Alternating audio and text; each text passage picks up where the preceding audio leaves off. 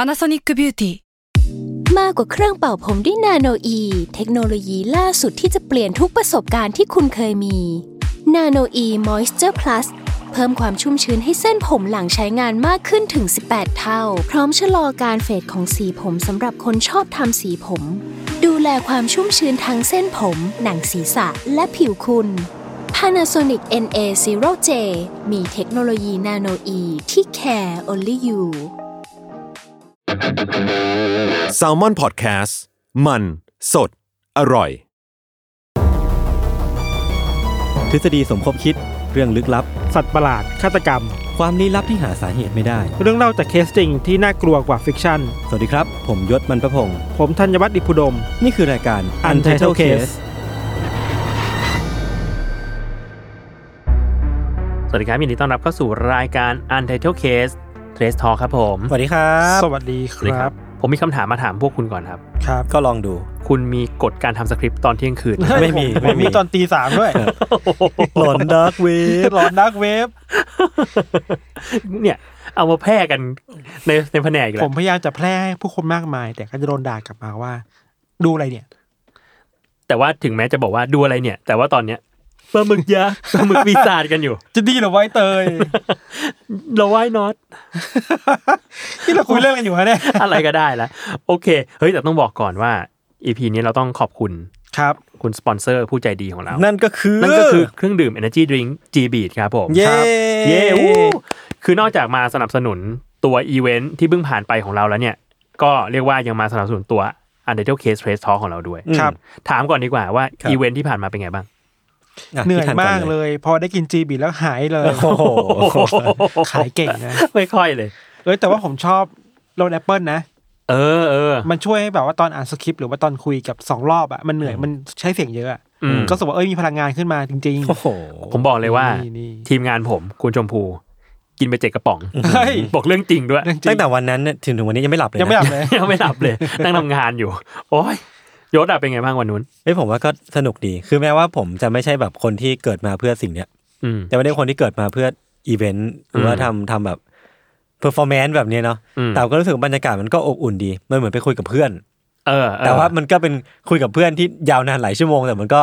เป็นประสบการณ์ที่คุ้มค่ามั้งก็คง เออ คิดว่าชีวิตหนึ่งเราคงไม่ได้มีอีเวนต์แบบนี้บ่อยๆอะ อืมอืม ม มันเหมือนแบบ เราเราน่าจะมีเรียกว่าไง จังหวะหรือโอกาสในการเจอคนฟังเราอะไม่กี่ครั้งเนาะ ใช่ใช่ ตอนแบบ ใช่ อ่ะไปละไปจัดลายเซ็นหนังสือบ้างล่ะ อืม ตอนที่อ่ะมีจัดงานแบบนี้บ้างล่ะอะไรเงี้ยเออ พี่ว่าก็ในฐานะทีมงานก็รู้สึกเซอร์ไพรส์เหมือนกันที่แบบ เออ เขาก็น่ารักกับเราขนาดนี้ ใช่แล้วก็ต้องขอบคุณทุกคนมากๆครับ ที่ ครับ อุตส่าห์มา รู้สึกว่าเป็นงานที่ได้เจอคนแบบจริง ๆ อ่ะ อืม อืม อืม ครั้งสุดท้ายที่เจอคนจริง ๆ แบบที่ไม่ใช่ขอลายเซ็นมันคืองานที่โรงหนังว่ะ อืม หรอโอ้สองปี สองปีเนอะ เออ เหมือนมีเวลาได้คุยกันแบบจริง ๆ ไม่ต้องรีบมากอะไรเงี้ย อืม รู้สึกว่า อืม อย่างงานหนังสือมันต้องรีบรีบเซ็นรีบไปรีบเซ็นรีบไปเหมือนบางทีเราไม่ได้คุยกันขนาดนั้นอ่ะ ใช่ อืมอืม อ่ะรู้สึกว่าอันนี้ดีนะยิ่งช่วง Q- Q&A อ่ะรู้สึกว่าเออ อ่า ได้คุยกันจริงๆอ่ะสนุกดี เออเดี๋ยวยังไงเราอาจจะเอาช่วง Q&A ที่ไม่ได้ตอบ ครับ มา ครับ มาคุยกันในรายการอีกทีแล้วกันเนาะ อืม ครับ ครับ อ่ะ เดี๋ยวคุยถึง G-Beat นิดนึง คืคอรับ G-Beat เนี่ย ก็มีสโลแกนว่า ปลดล็อกเปลี่ยนโลกอะเนาะ อืม เออ ซึ่งมันคือยังไง มันคือว่า เวลาก่อนเราจะไปแบบเปลี่ยนโลก ก่อนเราจะไปทำงาน ก่อนเราจะออกไปสู้ชีวิตเนี่ย เฮ้ย มันต้องมีแบบ มันต้องมีแหล่งพลังงานก่อน อืม เออ ซึ่ง G-Beat เนี่ยก็มาเติมเต็มตรงจุดนั้น เพราะว่า คือนอกจากมันเป็น Energy Drink ที่มันมีคาเฟอีนจากชาเขียวแล้วเนี่ย อืม ตัว G-Beat เองก็มีเรียกว่ามีสารอาหารมากมาย ครับ เช่น วิตามิน A ที่ก็แก้ปัญหาเรื่องตาล้าได้ อืม บางคนใช้สายตาเยอะทำกันบ้านเล่นเกมอะไรก็ว่าไป หรือถ้าสมมุติว่าเป็นสายปาร์ตี้บางคนนอนดึกมาก ก็แก้แห้งได้เพราะว่ามีวิตามิน B สูงอีกด้วย ครับ ครับ เมื่อกี้ก็มี 2 กลิ่นเนาะ อืม อย่างที่ทันชอบคือ Apple Booster แล้วก็มีบับเบิลกัม Bubble Gum ครับ ก็คือเป็นกระป๋องสีเขียวกับสีม่วง ครับ ครับผม อ่ะ มาเข้าเรื่องของเรากัน ได้ แต่เมื่อ เลย กี้บอกไปว่าพอ G-Beat เป็น Energy Drink แล้วเนี่ย อืม เราก็เลยนึกถึงสิ่งนี้เว้ยว่า เดี๋ยวเนี้ยหลายหลายหลายคนน่ะแต่ละคนก็คงจะมี energy content เป็นของตัวเอง อ่า เออ เพราะว่าเราทำงาน เราเรียน อืม เราสอบเราทำทีสิสมันก็เหนื่อยเนาะ อืม เออเพราะฉะนั้นแล้วมันอาจจะต้องมีอะไรเพื่อแบบเยียวยาตัวเองขึ้นมา ครับ lift up ชีวิตขึ้นมา แล้วก็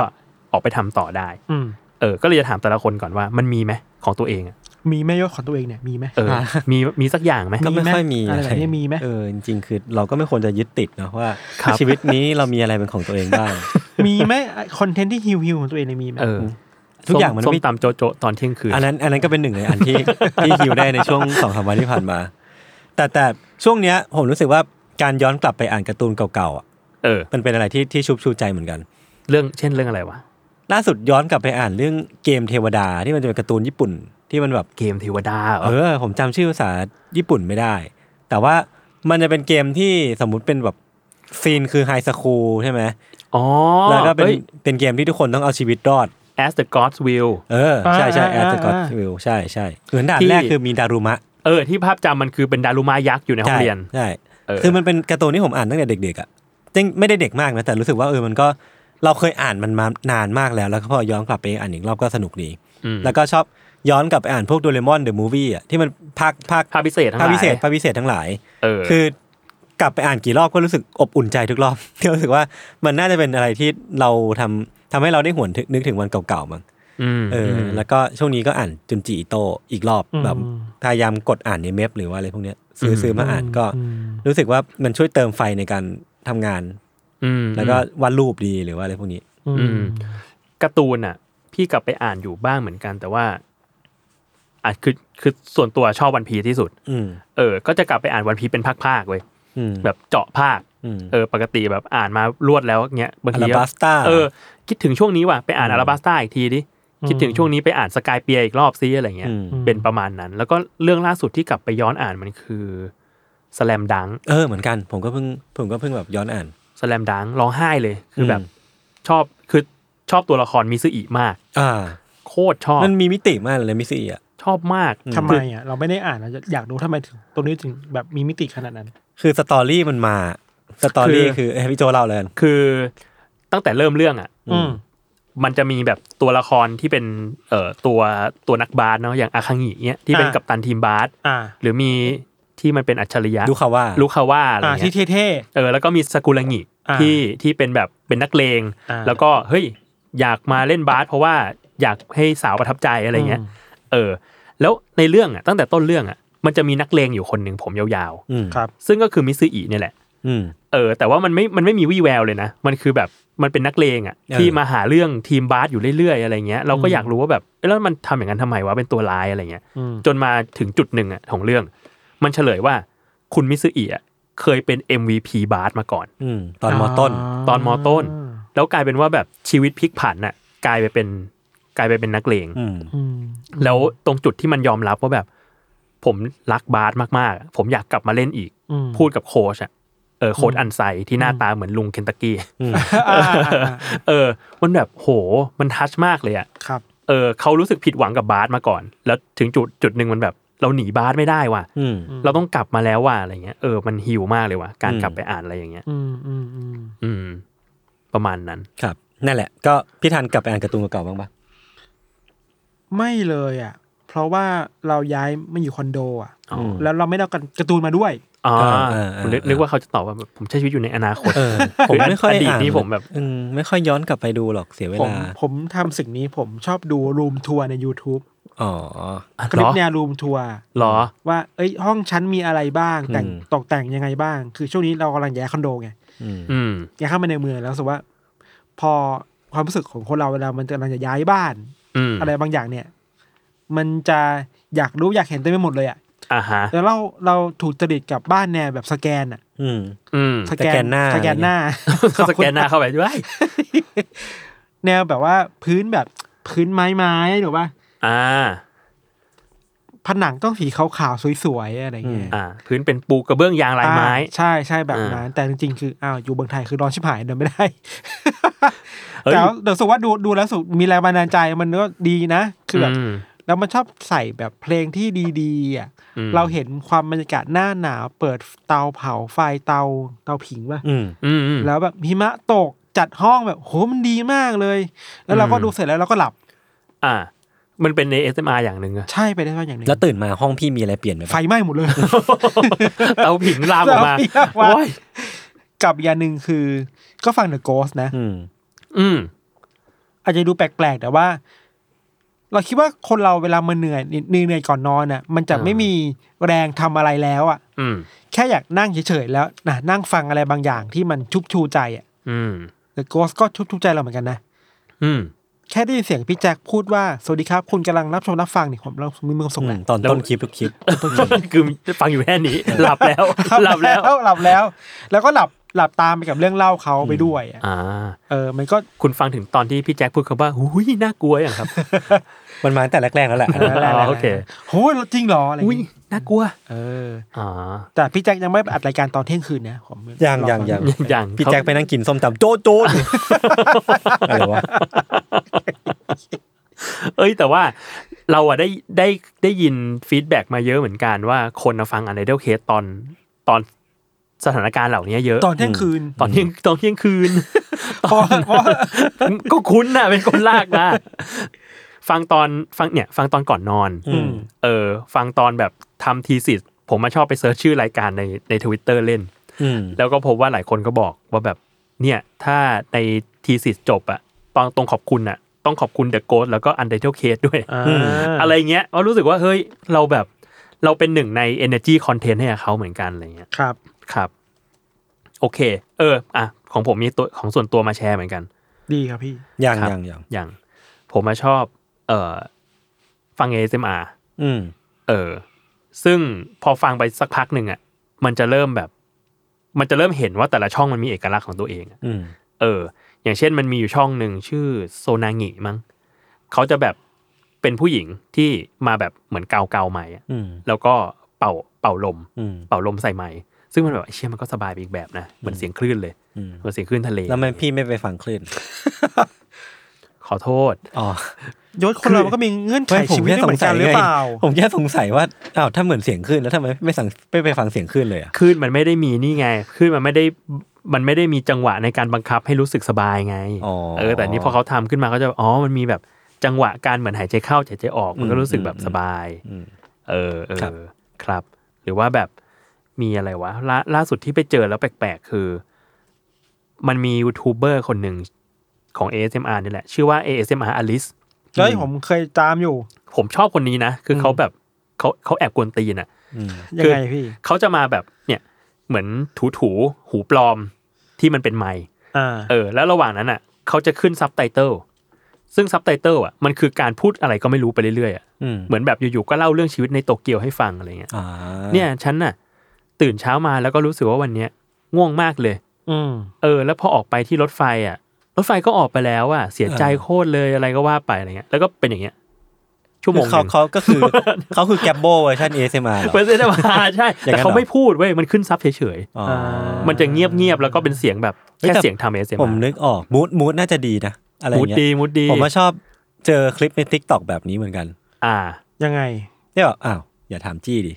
คือมันก็จะเป็นแบบนี้แหละที่แบบเป็นฟุตเทจสวย อ่า ๆ คนญี่ปุ่นชอบทำ อ่า ด้วยความเนเจอร์บางอย่างของคนญี่ปุ่นอ่ะ เออบ างคนเขาก็ไม่ชอบพูดเว้ยบางคนเขาชอบอินโทรเวิร์ เออเขาไม่ชอบพูดมาก ใช่ แต่เขาชอบเล่าเรื่อง อืม เขาก็ใช้ฟุตสวยๆ เพลงเพราะๆแล้วก็ขึ้นเทคเอาแบบมูดดีอ่ะ เออ มูดดีมูดดี ผม ผมยังมีเบอร์หนึ่งคือ ASMR คุณลาเต้ เป็นคนเกาหลี อ่า เขาชอบโรลเพลย์เป็นแบบว่า วันนี้เป็นคลินิก หน้าร้อนนะ อืม อ่า วันนี้เป็นแบบพัตตาคารแบบว่าห้าดาวนะ อ่า วันนี้จะเป็นการเสิร์ฟอาหารบนไฟลท์บินนะ อะไรเงี้ย อืม เขาก็จะมีเสียงเอสของเขาไปเรื่อยๆสุว่า เออว่ะ วงการนี้มันก็ครีเอทีฟดีนะ อื ผมมาสายโรลเพลย์จะเป็นคุณชื่อคุณเฟร็ดคุณเฟร็ดวอยซ์ อืม ผู้ชาย แล้วก็เสียงแบบดิบดีเว้ย แล้วก็จะแบบวันนี้เราจะมา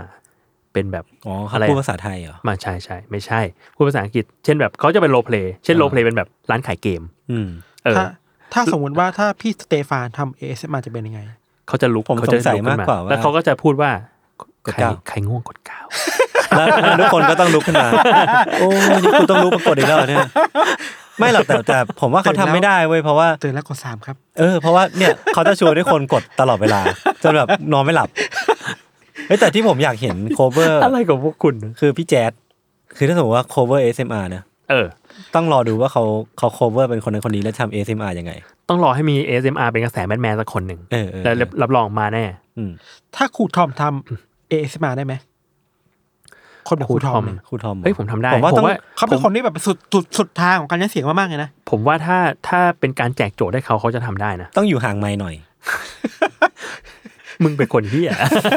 ไม่ก็พี่เขาเป็นคนโปรเจกต์เสียง เสียงดังเสียง เขา ดัง เป็นคนเสียงดัง เสียงดังเสียงดัง อ่า อ่า ครับ แล้วประมาณนั้นครับ ช่วงนี้ก็เสพประมาณนี้อยู่ ครับ ครับ ที่แบบเป็นคอนเทนต์ที่ที่ดูแล้วผ่อนคลาย อืม ครับ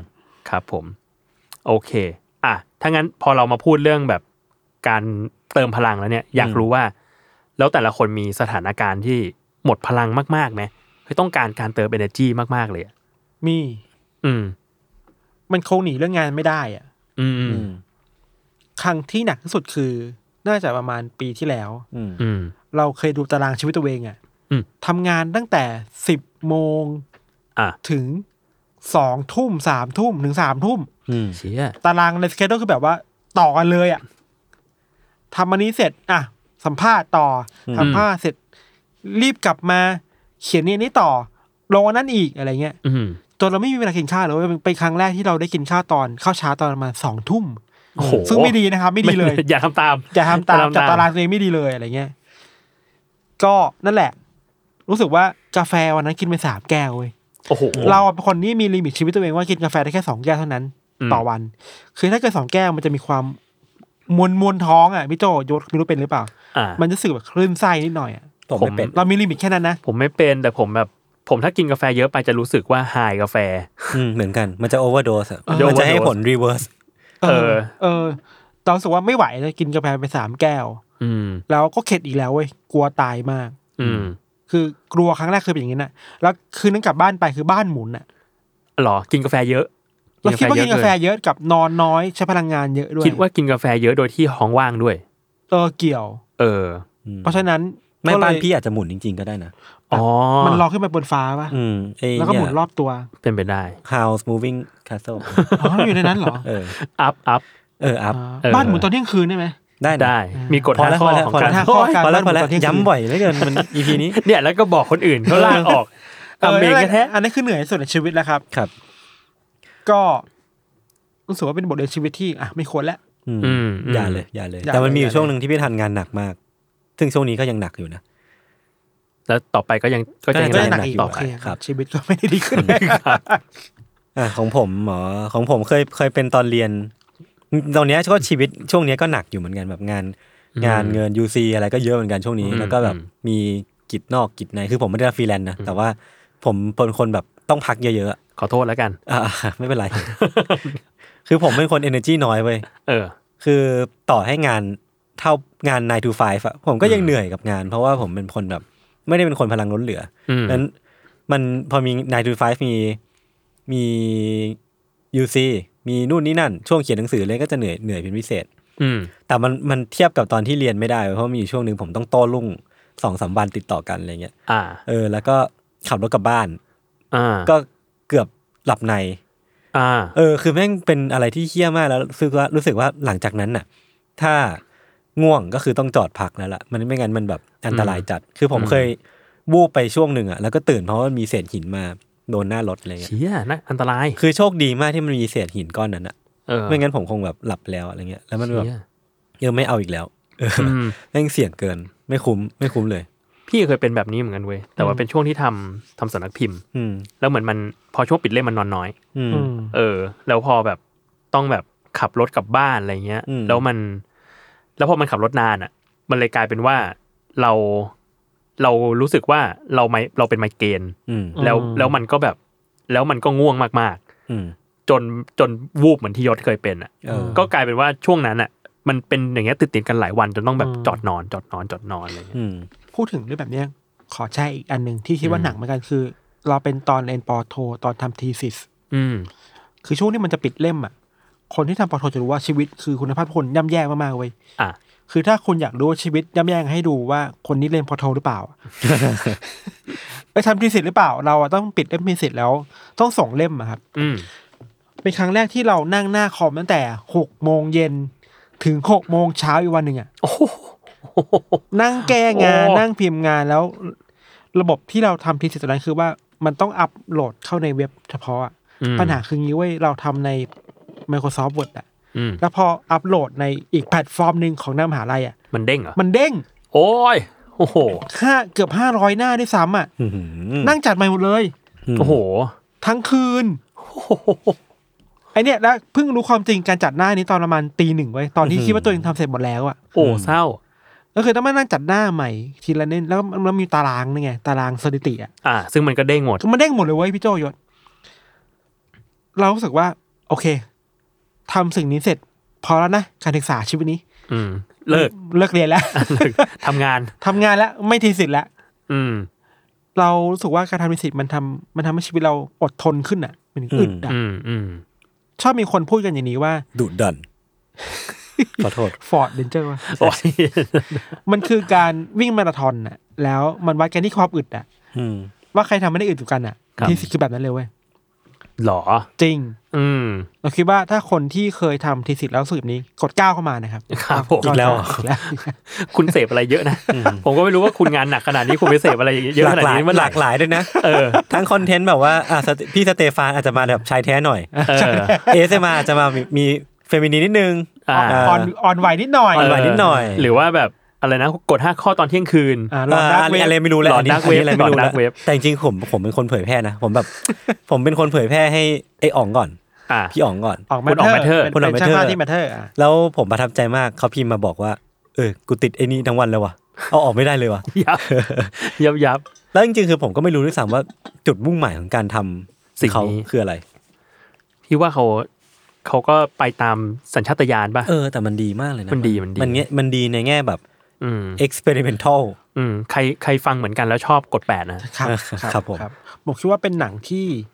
พุ่มกับฮอลลีวูดต้องมาดูนะวิธีการทำแบบลองเทคหรือว่าการทำแบบ Found ฟาฟุตเทจ footage ยังไงเนี่ย อ่าฮะ อืม ร่างทรงว่าร่างทรงเหอะเจอหลอดดัก โอ้ย เวฟไปนี่คือแบบ ต้องเรียกพี่โต้งมาคุย ต้องให้พี่โต้งต้องส่งไปให้พี่โต้งดู ต้องเรียกพี่โต้งมาคุย ใช่ เพราะว่า หน้าฮงจินนี่ต้องแบบศึกษาเลย ขนาดนั้นเลย เหรอผมว่าเบาเบาๆลงมาหน่อยดีก โอ ว่า เค โอเค ขอโทษครั เออ ม็อกม็อกคิวเมนทารี่นี่แบบว่า โอค เริ่มเกรงใจแล้ว เริ่มเกรงใจ เราเล่นแต่คนรู้จัก เม ดีกว่า เริ่มลามปาม เออเออใช่ใช่ใช่ โอเค โอเค ดีครับครับ ครับผม โอ้โอเค อ่ะ ถ้างั้นก็ ประมาณนี้ในเรื่องของแบบ en- ความ energy เนอะ เอ้ยแต่จริงๆมันจะมีอีกอีกหลาย ๆ จุดที่ผมอ่ะเคย อืม เล่าให้ฟังแล้วกันแต่ว่าไม่ได้แบ เอบ อเออ ที่สุดนะครับ คือเป็นตอนที่เมื่อปีที่แล้วที่กลับมาตีเทนนิสครั้งแรกในรอบสิบปี เออ โอ้โหเหนื่อยจัดตีอยู่สามชั่วโมงอ่ะ อ่า คือจะเป็น สาม ลม ชั่วโมงเลยเหรอ สองสองชั่วโมงสามชั่วโมงอะไรเงี้ย เออ จะเป็นลมแล้วแบบบ้านหมุนหน้ามืดตาลายอะไรเงี้ย อ่า เออนะคือหมดหมด แต่ว่าเป็นเหนื่อยเหนื่อย มแต่เหนื่อยดันนี้มันเป็นดูแบบเหนื่อยโอเคนะ เออดูดูเหนื่อยแบบเฮลตี้ ผมแบบออกกำลังกายน้อยลงเหมือนกัน แล้วก็จำได้ว่าตอนที่แซลมอนพยายามที่จะ อืม ออกกำ เล่น ออกกำลังกายกั มีเล่นบาสกัน ไปเล่นบาสกัน ตีแบด อ้าว เออ เหนื่อยชิบหายเลย เหนื่อย ต มา อน ก ตอนไปเล่นบาสคือแบบ ตอนนั้นผมยังอยู่แลบอยู่เลยนะ ใช่ใช่ ไปถึงอยู่ห้องแลบเนี่ย เออใช่ครับ ทดลองอยู่ นั่นั่งดูสาร สารเคมี X เอออะไรวะ ครับผม ครับผม ครับผม อ่ะโอเค มาอีกประเด็นหนึ่ง อืม คือนอกจากเรื่องการเป็น energy drink แล้วเนี่ย อืม อีกอย่างหนึ่งที่ GB สนับสนุนนะ อืม มันคือวงการเกม เออ วันนี้ก็เลยจะมาคุยกันถึงถึงความลี้ลับในวงการเกมเนี่ยว่ามันมีอะไรบ้าง ได้ครับ ครับ อ่ะเดี๋ยวผมเล่าก่อนกลัวซ้ำ ได้ คือข่าวที่ผมหามา โยนโยนไปก่อน เป็น ถ้าซ้ำนี่หาใหม่เลย ถ้าซ้ำก็ อยู่ที่การเอาตัวรอดใน เริ่ สั ม งค เริ่ ม ม ได้ เริ่มเลย อืม อันนี้เป็นเกม Street Fighter ภาค เออ ภาคห้า ครับ คือผมไม่ได้ไม่ได้เป็นแฟนเกมนี้ แต่ว่าก็พอจะรู้จักแบบอ่ะชุนหลี ตัวละครเอสหรือว่าตัวนู่นนี่นั่นอะไรเงี้ยนะแล้วที่ที่มันโด่งดังก็คือท่าคาโดเคนหรือว่าแบบ อ่า ท่าปล่อยพลังขึ้นเต่าของเขาอะ ม เออแล้วก็ทีเนี้ยมันมีการแข่งขันเกิดขึ้นเมื่อเมื่อไม่กี่อาทิตย์ที่ผ่านมาน่าจะประมาณสองสองสามอาทิตย์อะไรเงี้ยครับ ม มันเป็นการแข่งขันที่เกิดขึ้นที่ปารีสฝรั่งเศส อืม ชื่อรายการว่า Ultimate Fighting Arena หรือชื่อย่อคือ UFA อ่าฮะ คือทัวร์เนี้ยมันเป็นทัวร์ที่ทำให้เด็กหนุ่มคนหนึ่งที่อายุแค่ 16 ปีอ่ะเหมือนแจ้งเกิดจากเวทีนี้เลย เพราะว่าเขาคว้ารางวัลชนะเลิศมาได้ อืม แต่ว่ามันมีตำนานใหม่ตำนานอื่นที่ที่เหนือกว่าฝีมือของเขาที่ทำให้คนจดจำกับจดจำเขาได้เว้ย อ่าฮะ คือทัวร์เนี้ยเป็นทัวร์ใหญ่รายการแรกที่เด็กหนุ่มคนเนี้ยที่เขาใช้ชื่อในเกมว่า ending walker นี่เท่ปะ เชี่ย มาเข้าแข่งขัน คือ เบีเป็ยวน เบียวเหมือนกันนะแต่ ก็ใช้ โอเค ได้ แต่คือชื่อหน้าเขาเท่อยู่เว้ยหน้าเขาแบบว่าเป็นคนที่แบบอ่ะน่าจะเล่นเกมเก่งอ่ะดูทรงเนี้ย อืม เออแต่ว่าพอเขาเข้ามาแข่งที่เนี่ยเป็นรายการที่สองเนาะแต่เขาก็กลับเอาชนะผู้เล่นที่แบบมีชื่อเสียงเป็นผู้เล่นในตำนานเนี่ยได้เยอะแยะมากมาย โดยที่แพ้แค่เกมเดียวเองมั้งคือ Street Fighter เนี่ยมันน่าจะเป็นแบบ best of three เออคือคือเหมือนว่าถ้าใครถึงสามก่อนอะถ้าใครได้ชนะสามเกมก่อน หายถึ อะ งว่าใคร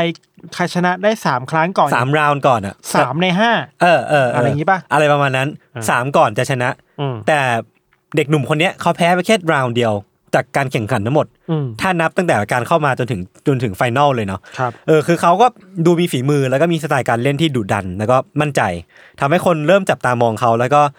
เฝ้าดูว่าพอเขาเข้าไปสู่นัดชิงอ่ะจะฉายแสงหรือว่าจะโชว์ฝีมือที่ตัวเองเนี่ยมีได้หรือเปล่า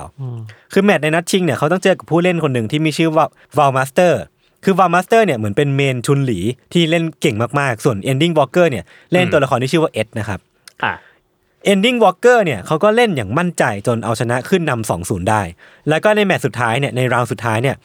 คือเขาก็โดนโดนวามาสเตอร์เนี่ยต่อยจนเลือดเหลือแค่ติ่งหนึ่งอะแล้วถ้าใครเล่นเกมต่อสู้จะนึกออกนะว่ามันจะเหลือแค่ติ่งหนึ่งอะ สุด ที่แบบ ท้ายแล้วโดนต่อยทีเดียวตาย เอ เล อย ถ้าโดนแบบ ตาย โดน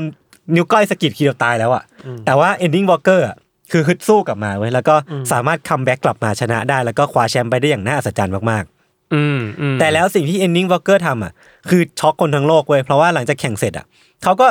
วางหูฟังลงแล้วก็ลุกขึ้น แล้วก็เดินไป เดินผ่านถ้วยรางวัลไปแล้วก็เดินลงจากเวทีเดินกลับบ้านไปเลย เอ้า เอ้า อะไร ก็ อ่ะ คือไม่เล่นแล้ว คือแบบว่า ปล่อย ห จ น้า อยของจริง หน้ายิ้มยิ้มๆอ่ะหน้ายิ้มยิ้มๆอย่างเงี้ย แล้วก็แบบเดินผ่านถ้วยรางวัล ตัวเองเป็นผู้ชนะแทนที่จะยกถ้วยรางวัลขึ้นมาชูนึกออกปะ อ่า เขาเดินลงเวทีไปเลยเว้ย คือชนะแล้วถูกป่ะ ชนะแล้ว โอเค แล้วก็เดินหายไปเลย แล้วคนก็แบบคนพิธีกรอ่ะตลกมากยุไปไหนไปไหน คือมัน ชูถ้วยก่อน อ่าอ่า มันจะไม่คุยกับใครเลยเหรออะไรเงี้ย อ่า แล้วเขาก็เดินหายไปเลยเว้ย แล้วแบบทำให้ทำให้คาแรคเตอร์ของไอ้หนุ่มคนเนี้ยมันกลายเป็นกลายเป็นเด็กหนุ่มที่โคตรเท่อะแล้วก็ดู อ่า ดูโคตรเจ๋งในสายตาแฟนๆว่าเฮ้ยแม่ง เอาวะ แม่งแบบว่าเฮ้ยมึงชนะแล้วแล้วลงเลยเหรอวะ ชื่อเสียงทำอะไรเขาไม่ได้จริงๆ เออ แล้วแล้วสุดท้ายคือเด็กหนุ่มคนเนี้ยเขาก็ออกมาทวีตว่า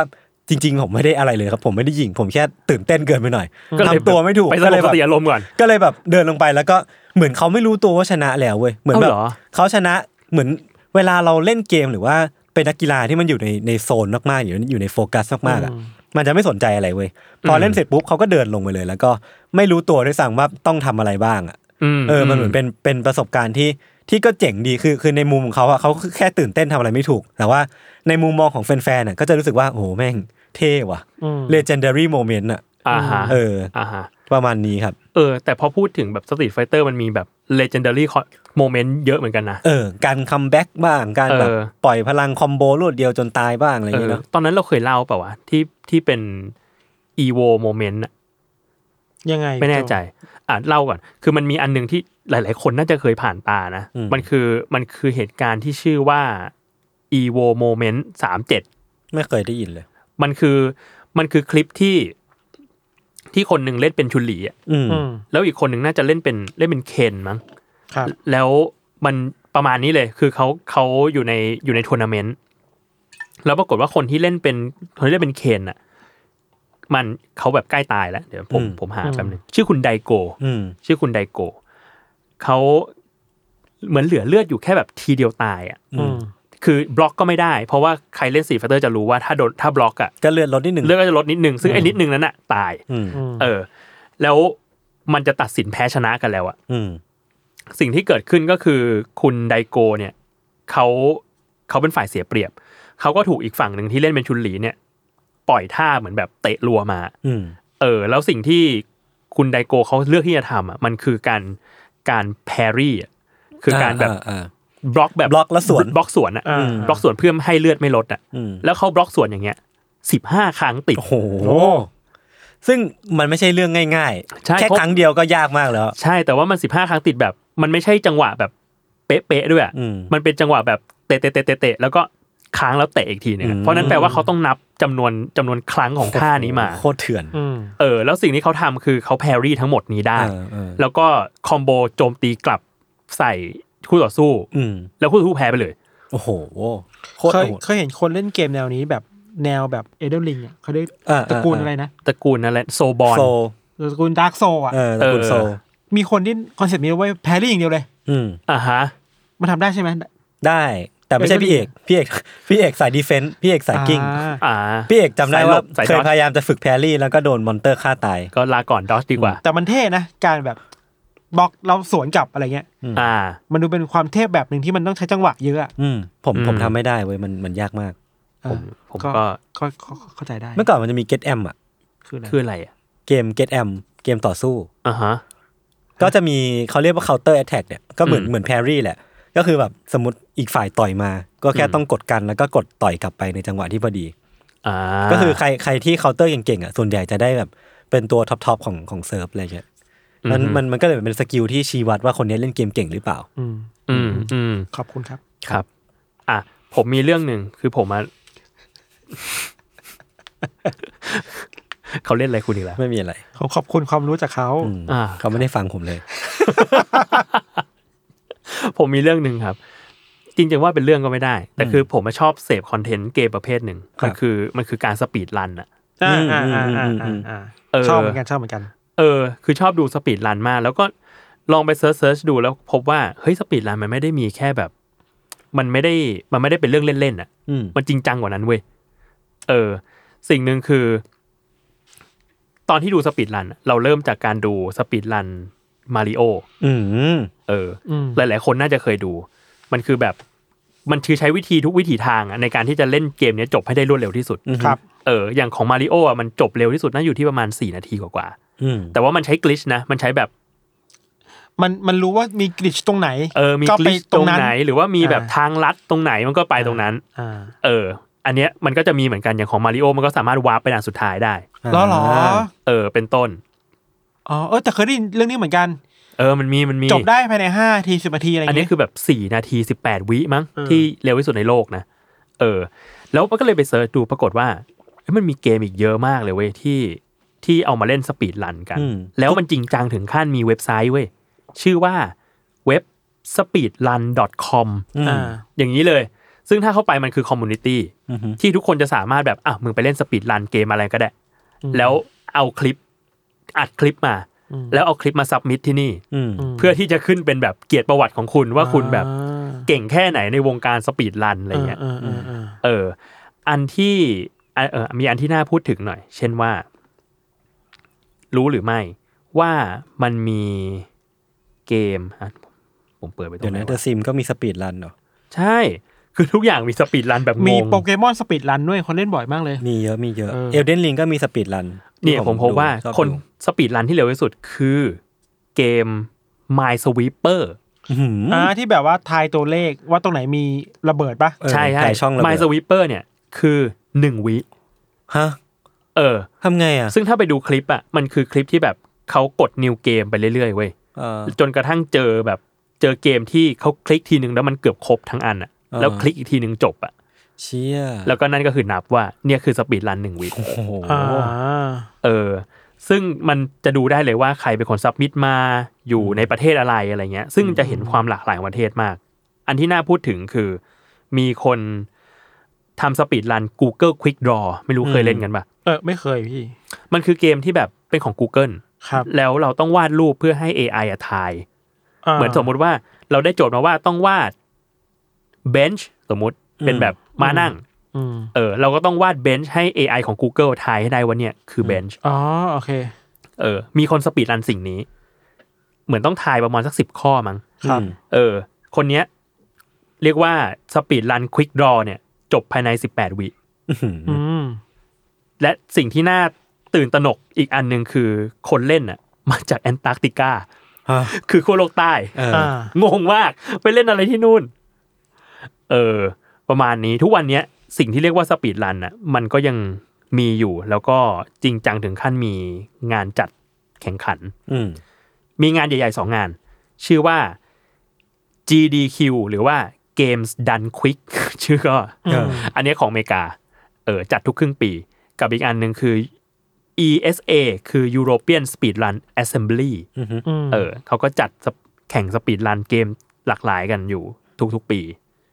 ประมาณนี้ครับ ม ครับ ครับ อืม ของผมมีข่าวน่ากลัวเกี่ยวกับเกมสองอันครับ เฮ้ยทำไมผม เฮ้ย ทำบ้านไม่ปะ เออสุดยอดว่ะ คุณน่ากลัววะ อันหนึงเนี่ย เราไม่รู้ว่ายศหรือพี่เจ้าเคยได้ยินเกมชื่อว่า Fatal Frame ไหม อืม ผมเล่นผมชอบ อืม เออ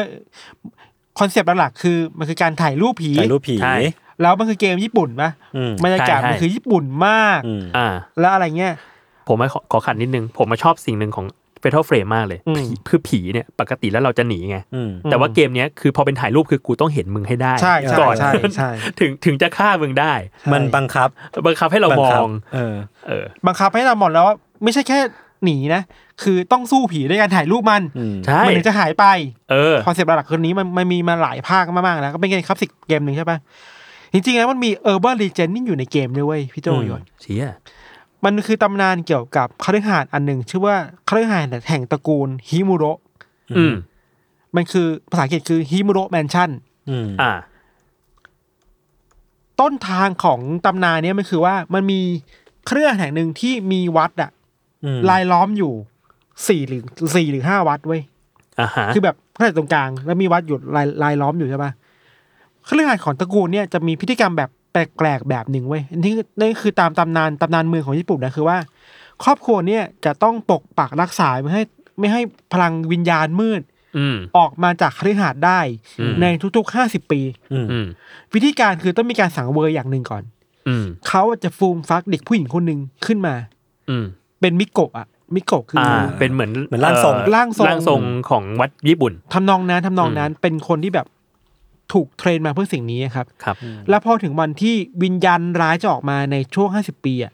เขาจะมัดมัดตัวผู้หญิงอ่ะ อืม เป็นห้าเป็นแบบเป็นเป็นสี่สี่ห้าท่อนอ่ะ อืม ตึง อ่าฮะ แขนตึงขา ครับ ไว้แล้วก็ให้วัวดึงออกมา อ่า แยกล่าง ให้แยกล่างออกมา อ่า แล้วเอาเลือดอ่ะ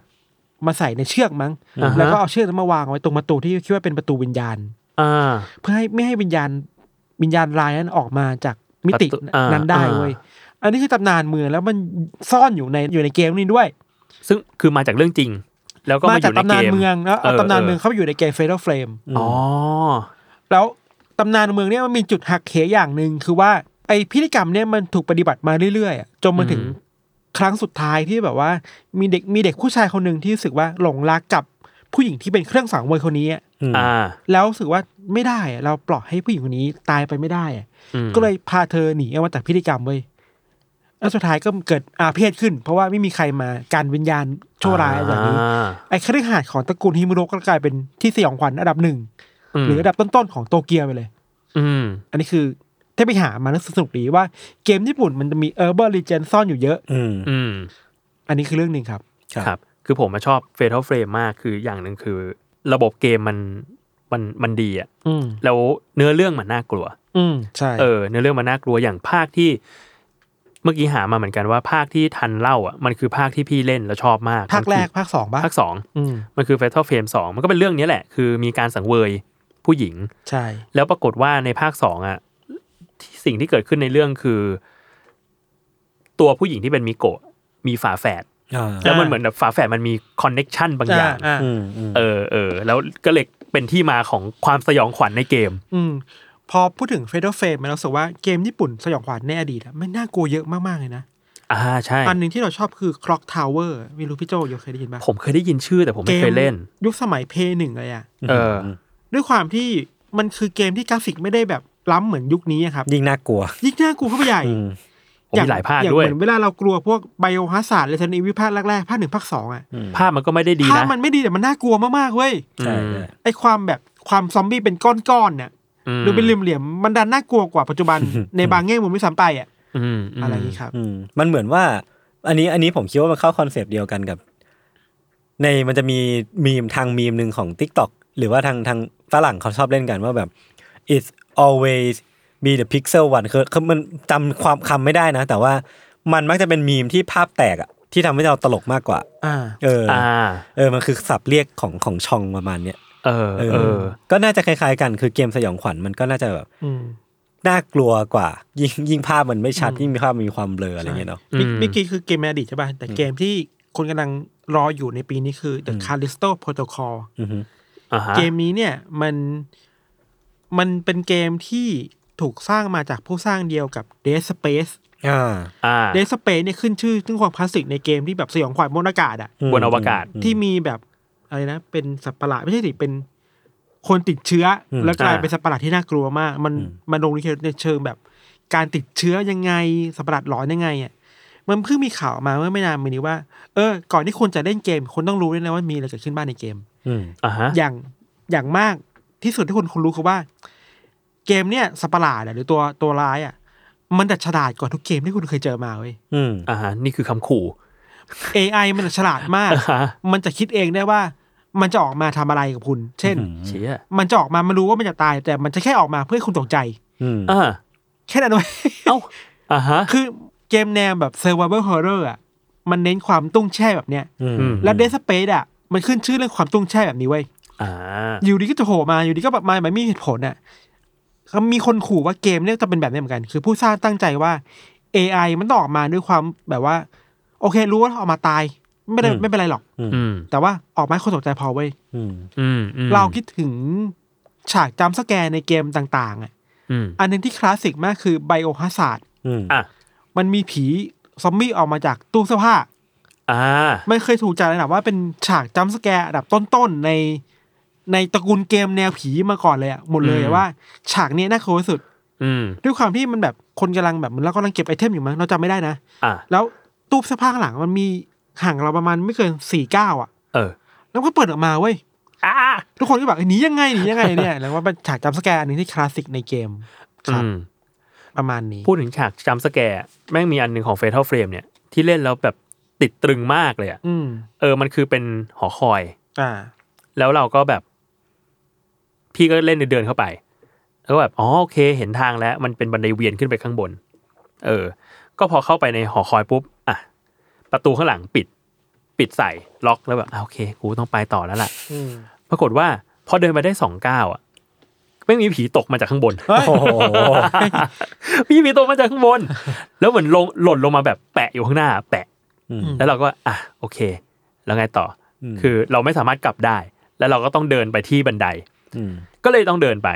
พอเดินไปได้อีกสองสามก้าวปรากฏว่าผีที่มันตกอ่ะแม่งเดินมาหาเราเว้ย น่ากลัวจัด เออไม่ได้เว้ยน่ากลัวมากแล้วเนี่ย ก็ต้องกลับมาสู่ออริจินของเกมอีกก็คือ เออ กูต้องถ่ายมึง อืม กูต้องดูมึงให้เต็มตา อืม คือผมมาเล่นเกมผีไม่ได้เลยเว้ย เป็นคนขี้ตกใจมาก เออ คือผมจะมีนินิสัยคล้ายๆหมาคือแบบขี้ตกใจหน่อยอะไร อ่ะ เงี้ย ฮะ แต่ว่าตอนเด็กมันมีที่มาคือตอนเด็กๆอ่ะ ตอนปสามปสี่อะไรเงี้ยมั้ง คอมผมโดนไวรัสเว้ย ไม่รู้ไม่รู้ทุกคนเคยมีไวรัสนี้หรือเปล่านะ ที่แบบเวลาเล่นไปมันจะมีเหมือนมีไทม์เมอร์อะถ้าเวลาผ่านไปห้าทีอะมันจะมีผีมาจัมป์สแกร์ เฮ้ยเฮ้ยเคยเห็นเคยเห็น อ๋อพี่คิด เคย ชอ เห็ บ น ชอบแกล้งกันน่ะเหรอ ไม่ อันนี้ไม่ไม่ใช่คลิปแจ้ง คืออันนี้คือไว ไวรั รัส ส ในเครื่องเลย ไม่เคยเจอไม่เคยเจอ เคย คือ เคยเห็นอยู่เคยเห็นอยู่ คือมันจะโผล่มาแบบสมมุติผมเล่นเกมอะ มันมีเสียงด้วยใช่ปะ มีน่ากลัว เออ ชิบ เออเอ หา อ ยแล้วมันจะเป็นแบบผีผู้หญิง เออ น่าจะญี่ปุ่นอ่ะน่าจะเอามาจากผีหนังผีญี่ปุ่นทุกอย่าง แล้วก็มีเสียงกรีดอ่ะ เออเออเออ แล้วผมตอนปสามผมก็คิดว่าผมโดนผีหลอกจริง ไวรัส ใครจะไปคิดวะแล้วผมก็แบบไปไปเล่าให้ยายฟังเว้ย อืม แต่ว่ายายยังอยู่ แล้วก็มายายพายายมาดูก็ไม่มีอะไรเกิดขึ้น อ่ะ พอยายกูกลับไปนั่งนั้นแหละ มัน มา มา อี อี ก ก รอบ เออแล้วมันก็เป็นไวรัสที่อยู่กับคอมผมแบบเป็นหลักอาทิตย์อ่ะ อ่า อ่า ต้องต้องให้แบบแม่เอาคนรู้จักมาช่วยล้างให้อ่ะ อ่า เออแล้วมันก็ทำให้เราแบบขี้ตกใจไปเลยอะ เชีย เวลาเห็นแล้วก็จะตกใจไปตลอด เป็นปมอ่ะ เป็นปมเป็นปม ครับ ครับ โอเค อ่ะ งั้นก็ประมาณนี้เนาะ อืม เรื่องราวของเทสทอเราในเอพิโซดนี้ ครับ อ่ะ ก็พูดอีกทีขอบคุณเครื่องดื่ม G Beat Energy Drink ด้วยครับ ครับ ปลดล็อกเปลี่ยนโลกครับ ขอบคุณที่มาสนับสนุนคอนเทนต์ของพวกเรา ข ค อ รั บบ คุณ ผม มาก ๆ ครับผม ครับผมก็ติดตามรายการ a r e t o Case Trace Talk ได้ทุกวันศุกร์นะครับ ทุกช่องทางของ Salmon Podcast สำหรับวันนี้พวกเราสามคนลาไปก่อน สวัสดีครับ สวัสดีครับ สวัสดีครับ